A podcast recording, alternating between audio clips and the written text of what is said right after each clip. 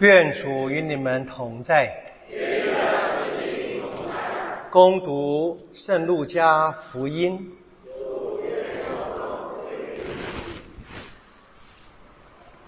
就在那一天，他们中有两个人往一个村庄去，村民厄马乌，离耶路撒冷约六十斯塔迪。他们彼此谈论所发生的一切事，正谈话讨论的时候，耶稣亲自走进他们，与他们同行。他们的眼睛却被阻止住了，以致认不出他来。耶稣对他们说：“你们走路彼此谈论的是些什么事？”他们就站住，面带愁容。一个名叫克罗帕的回答他说：“独有你在耶路撒冷做客，不知道在那里这几天所发生的事吗？”耶稣问他们说：“什么事？”他们回答说：“就是有关拉扎勒人耶稣的事。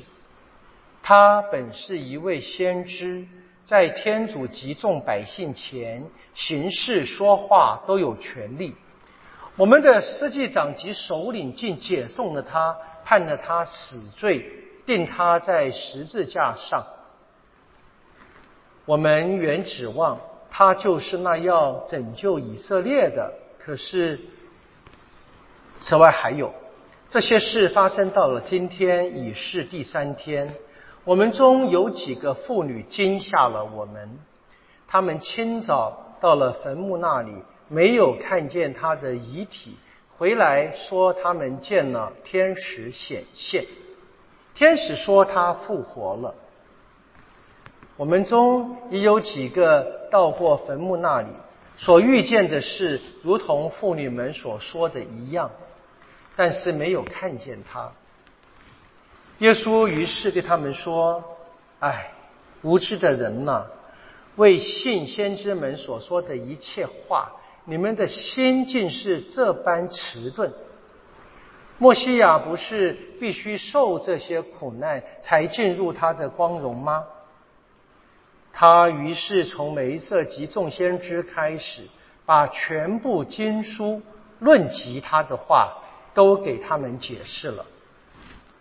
当他们临近了他们要去的村庄时，耶稣装着还要前行。他们强留他说：“请同我们住下吧，因为快到晚上，天已垂暮了。”耶稣就进去同他们住下。当耶稣与他们坐下吃饭的时候，就拿起饼来，祝福了，擘开，递给他们。他们的眼就开了，这才认出耶稣来。但他。却由他们跟前隐没了。他们就彼此说：“当他在路上与我们谈话，给我们讲解圣经的时候，我们的心不是火热的吗？”他们遂即动身返回耶路撒冷，遇见了那十一个门徒及同他们在一起的人，正聚在一起，彼此谈论说。主真的复活了，并且显现给西满了。二人把在路上的事，以及在分饼时他们怎样认出了耶稣，诉说了一遍。上主的圣言。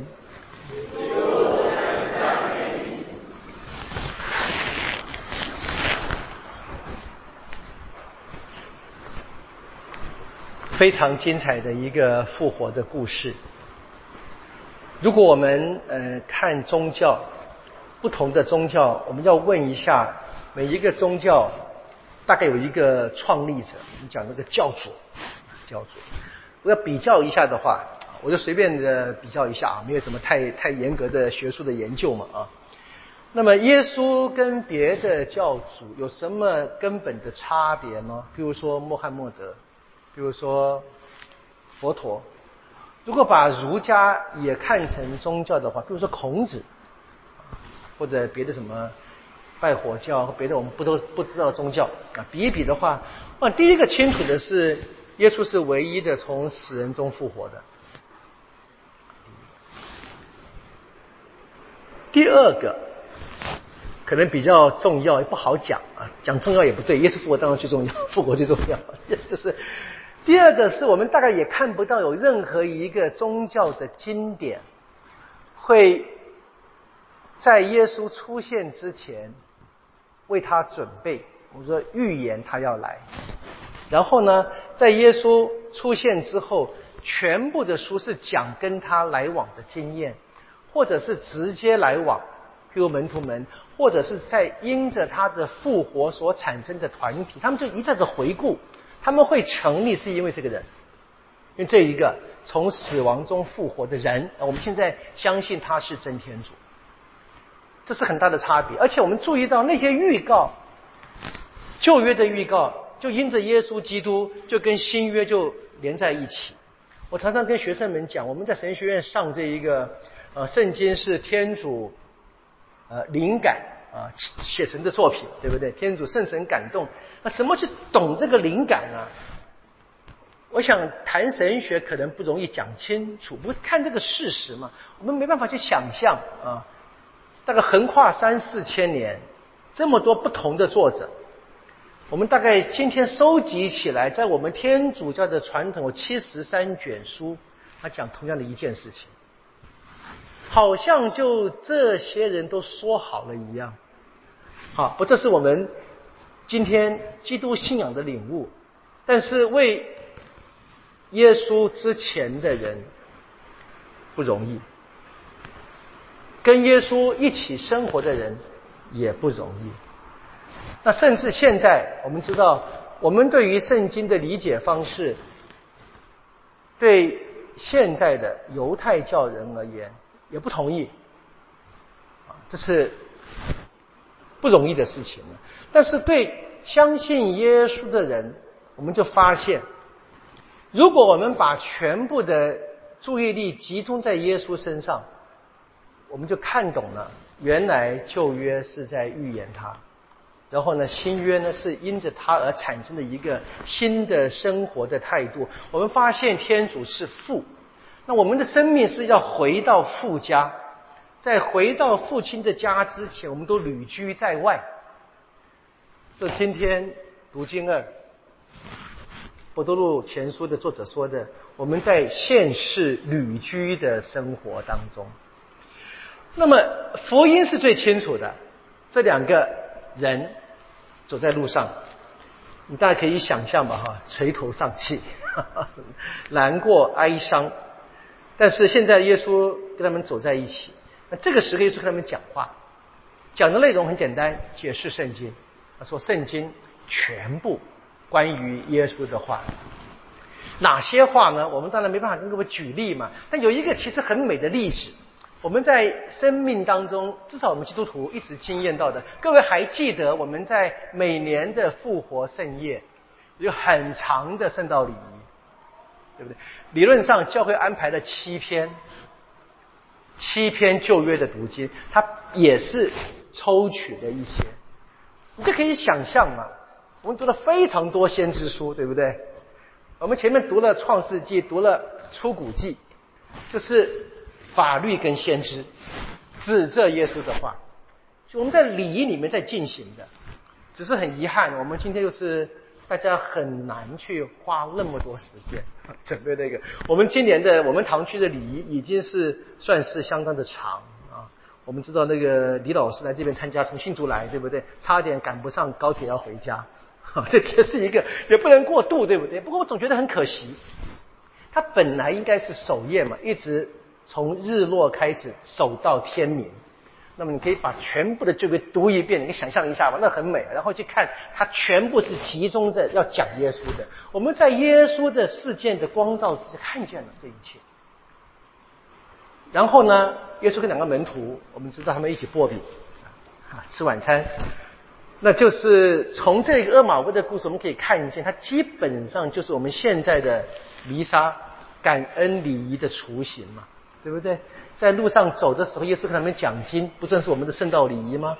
我现在相当程度扮演耶稣角色，跟各位讲圣经，然后接着是一起晚餐，我们进到圣祭礼仪，大概是最原始的这个最核心的弥撒的雏形就已经在那个作品里面已经出现。我们可以相信他们在写这部作品的时候，《路加福音》一般我们想大概八十年代尾啊，第一世纪哦啊。八十年代接近九年写的，大概已经成为当时教会生活的常态。好，我们看见耶稣跟这两个门徒讲，其实在我们今天读经一就是这个事情。我们读经一是博多禄的第一次讲话，在圣神降临之后，那么他的宣讲呢怎么样呢？他也是说，你们看，你们看，全部的经书是指着耶稣讲的。他拿了一个例子。用了圣咏第十六篇，我们刚才出现两次，各位如果说有注意听的话，有点难度。但我注意听，我们在读经一里面，博多禄他读了一段话，他做了解释。然后呢，我们在答唱咏唱这篇圣咏，圣咏第十六篇。我总是很希望跟各位呃重复的提醒，就是弥撒经本是家里面先练好再来的。先看，你知道，我阅阅读的可能会容易。我发现刚读过，又出现一次，啊，所以那个圣咏，如果单独看圣咏，其实为传统的犹太社会是相当难懂，因为有一段话，啊，这个作者他相信他在天主的手里，他可以无忧安眠，安眠其实是死亡，因为呢。啊，说他不会让我的灵魂留在音符里面，他不会让我的身体腐朽。传统上他们认为圣咏达卫写的，我们当然今天知道今天不是，但是在耶稣的年代都这么相信的，所以博多禄说了达卫写这段圣经，然后呢，达卫怎么写的？他指着墨西亚写。好，这当然是博多禄的理解了。在耶稣的耶稣的复活的光照之下，所以他看见了，在传统的犹太社会，不知道是谁可以这样子的面对死亡安心的有如睡眠，然后相信自己在天主的手里，天主不会让他朽坏腐烂，一定要使他复起。当耶稣的复活发生之后，门徒就突然就懂了。这个是一样的。阿玛乌两个门徒，他们就没有真正的经验到耶稣的显现，他们看见了耶稣，也不知道是，然后根本就没有期望。啊，这正是一个最好的证明，我们的圣经所写的故事不是人编造的。不要作假，要说假装说耶稣复活了，不会这么写的。我们看见的是所有的复活故事几乎都是不相信，连这个复活的主要花很大的力气，让他们去明白、去相信。在阿玛乌的故事里面，我们注意到，耶稣讲完了经以后，他们这些人就两个人就开始大概心动了，还不自知。他们后来反省了，说：“哎呦，他们在路上跟我讲话，我们心不是火热的吗？”是后来反省才发现的。你看见反省多重要？有很多事情我们当时呢不懂的，其实是我们共同的生命经验。我们很多事情发生在我们身上，我们当时不明白，可能要隔个两三天，甚至隔了三五十年，才突然发现，就像这两个马屋的门徒一样。眼睛就被挡挡住了，看不见耶稣。突然间，我们就发现，原来耶稣他真的一直跟我们在一起。但是福音当中的叙述也很非常精彩的是，耶稣按他们的要求留下来了，一起用餐，拿起饼来，祝谢，擘开，递给他们。好，大家当然很容易就连接到我们的感恩圣事里面的动作。很自然的，但如果你读路加福音的话，你会非常惊讶的，这也是路加所报道的五饼二鱼的奇迹当中所发生的事。这几个动词是一模一样的。啊，当然是要提醒的。这同时，让耶稣的显现，让他们想起了那个最后的晚餐，也同时就更深的明白了真饼的故事，或真饼的奇迹。